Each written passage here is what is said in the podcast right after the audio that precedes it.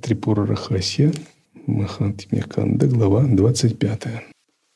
Итак, Камадев по совету своей матери, богини Лакшми, начал повторять стотру, содержащую сто восемь имен богини.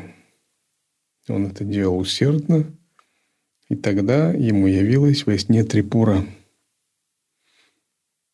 и сказала: недостаточно повторять просто эти сто восемь имен. Вот тебе стотра, она содержит пятнадцать слогов, и в ней сокрыта моя панча, панчами видия, моя пятнадцатислоговая мантра. И Камадев сначала он так проигнорировал это, думал, мало ли что привидится во сне. Потом ему вторично голос пришел от Трипуры, и он начал читать эту мантру. И читал ее три года, три божественных, нечеловеческих года. И ему явилась Трипурасундари в форме Лакшми, похожей на Лакшми. И дала ему еще наставление.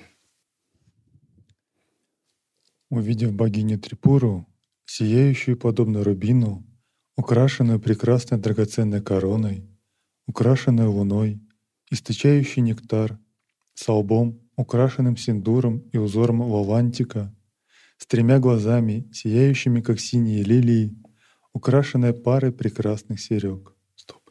Вот это описание очень важно. Вы его можете использовать как тхьяна-шлоку, как текст для тхьяны на богине, выполнение тхьяны, описывающий ее образ. С розоватым свечением, исходящим от ее украшения на носу, с рядами зубов цвета лепестков жасмина. Прекрасное лицо ее было подобно лотосу, растущему из лотосного стебля шеи. Ее нежные пальцы с ногтями, сияющими, как ряды лотосных лепестков. Сияние ее украшений смешивалось с блеском ее ногтей. На груди ее сияли отблески жемчугов от украшений на шее. Пупок ее был подобен пруду, окруженному тремя складками на животе, подобно ступеням. Волоски на ее животе сияли подобно алмазным цепочкам.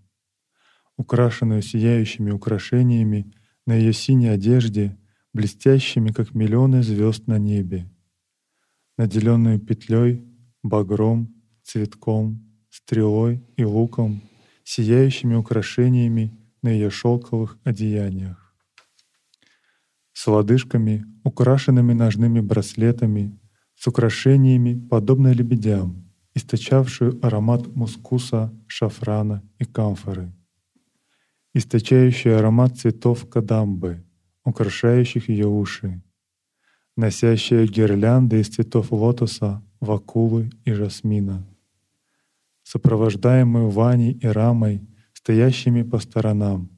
Глядя на нее, Кама погрузился в блаженство со слезами счастья на глазах. Со вздыбленными волосками он простерся на земле.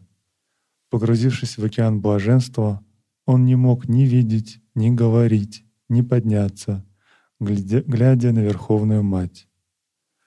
Увидев таким Манматху, Шри Трипурамбика сказала: «Встань, Кама, и взгляни на меня, такую, какой ты меня созерцал, довольную и дающую им благословение. Скажи, что тебе нужно, и я дам тебе это». Услышав эти слова Трипуры, Кама встал и, стоя со сложенными в груди ладонями, голосом, дрожащим от восторга, стал ее прославлять. «Я почитаю воплощение милости, образ причины, единую, сущностную причину, Камешвари. Иного Бога никогда, никакого я не желаю. Ту единую я желаю, держащую в руках багор, петлю, лук и стрелы, Иного Бога мне не нужно называть, кроме лотосных стоп Высшей Матери. Взгляд Трипуры, бирающий и изливающий волны милости, пребывает над всем этим миром. Я вижу тот единый Матери образ. Пусть желанное и нежеланное будет со мной постоянно от Матери Тримурти, лишённой желаний. Я не, я не совершу прибежище сонму других богов. Пусть в сердце моем богиня всегда играет, почитаемая Махешей, царица Лалита. Да не буду я служить иным божествам. Да радуют меня всегда непрестанно стопы, которым преданы Хари, Хара и прочие. Я поклоняюсь ей, восседающей на коне Хаярутхе, предводительнице воинов. Да защитит меня всего милостивый взгляд Камешвари, держащий тростниковый лук и цветочные стрелы. Нет у меня иной владычицы. Да прорастает всегда в сердце моем преданность паре лотосных стоп великой владычицы, матери Камакши. Да не будет преданности другим богам даже на малую часть. Мое сердце стремится всегда к лотосным стопам всезнающей Деви. Пусть наделит меня Махешавари тем, что у меня на уме. Так, прославляя богиню Трипурамбаку, Мадана вновь простерся перед ней с умом, преисполненным преданности. Тогда владычица Трипура сказала сладостным голосом: «Стань, сын мой, тобой я довольна. Назови благословение, какое пожелаешь, и я дам его тебе. Нет для тебя ничего, что было бы для тебя недостижимо». Услышав речь матери мира, Манматха встал. От лицезрения богини его неведение и тамагуна пропали. Воспринимаемая Трипурасундари как силу собственного атмана, он обрел исполнение желаний и, довольный в себе, обратился к Деви со сложенными у груди ладонями. «О мать Трипура, благодаря вкушению Амриты от лицезрения твоих стоп жажда моя утолена. К чему мне стремиться, если нет ничего недостижимого?» Стремление к благословениям — это питье соленой воды после испития Амриты. То, что я вижу тебя, для меня единственное благословение, о мать. Куда ты прикажешь, туда я и направлю свою голову».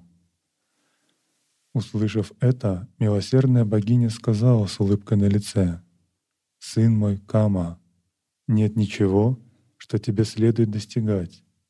Для познавшего сущность атмана даже положение брахмы подобно соломе. Но и цель, из-за которой ты ко мне прибегнул, не будет напрасной, и сделанное не исчезнет. Прими лук и стрелы». Так сказав, мать мира вручила Каме лук и стрелы, такие же, как у нее самой. Стоп. Теперь понятно, откуда лук, стрелы у Камы. Богиня Лалита, она называется так, потому что она играющая. Это принцип лилы, божественной игры. Если Даттатрея отождествляется с Садашивой, тем, кто рождает трех богов, то его супруга Анагадеви, женская ипостась, это и есть Лалита Трипурасундари. Почитание энергии Брахмана означает, что в повседневной жизни мы мир рассматриваем как божественную игру Даттатреи и Шивы в форме Трипурамбики, Трипурасундари. Частями ее являются Лакшми, Сарасвати и Парвати. Рассматривать мир как божественную игру означает смотреть особым видением джняна-дришти из состояния созерцания сахаджи. Мы не можем увидеть божественную игру как-то вот другими глазами.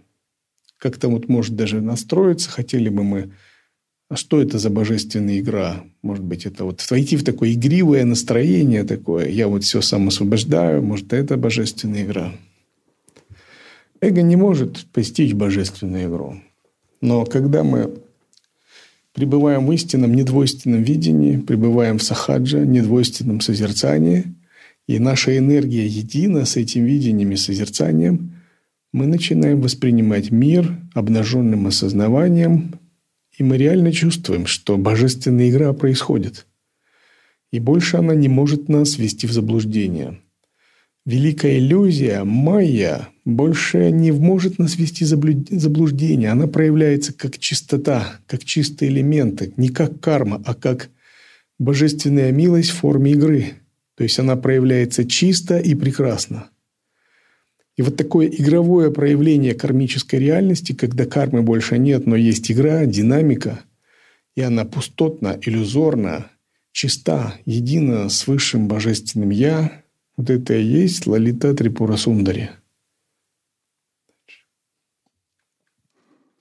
И довольная Махешавари сказала: «Да будешь ты удачлив в мире повсюду, о сын Рамы!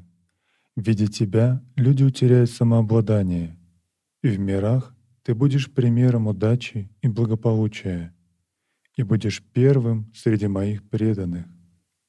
Та видия, высшая из всех видий, продиктованная тебе во сне, будет именоваться твоим именем, поскольку ты будешь первым ее практикующим из всех. Те сто восемь имен, произнесенные Рамой, который ты прославлял, состоящий из девяти прекрасных шлок, включают в себя слоги Видии, произносимые с преданностью. Эти две, Видия и Стотра, да будут наделять людей удачей. Они будут именоваться Саупхагья Видия и Саупхагья Стотра, сто восемь имен.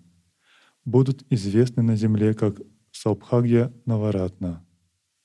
Благодаря чтению этой стотры я быстро становлюсь довольной. Желающим знаний она даст знания, желающим богатства — богатство. Желающие сыновей обретут сыновей, желающие жену обретут жену. О чем бы на земле ни думал читающий эту стотру, воистину он обретет все это и никогда не лишится. Благодаря этой стотре, очищающий людей, я быстро становлюсь довольной, о Манматха». Так сказав о величии ста восьми имен и видий, богиня Трипура исчезла. Такова в Трипура Рахасьи, Махатмья Кханде, двадцать пятая глава.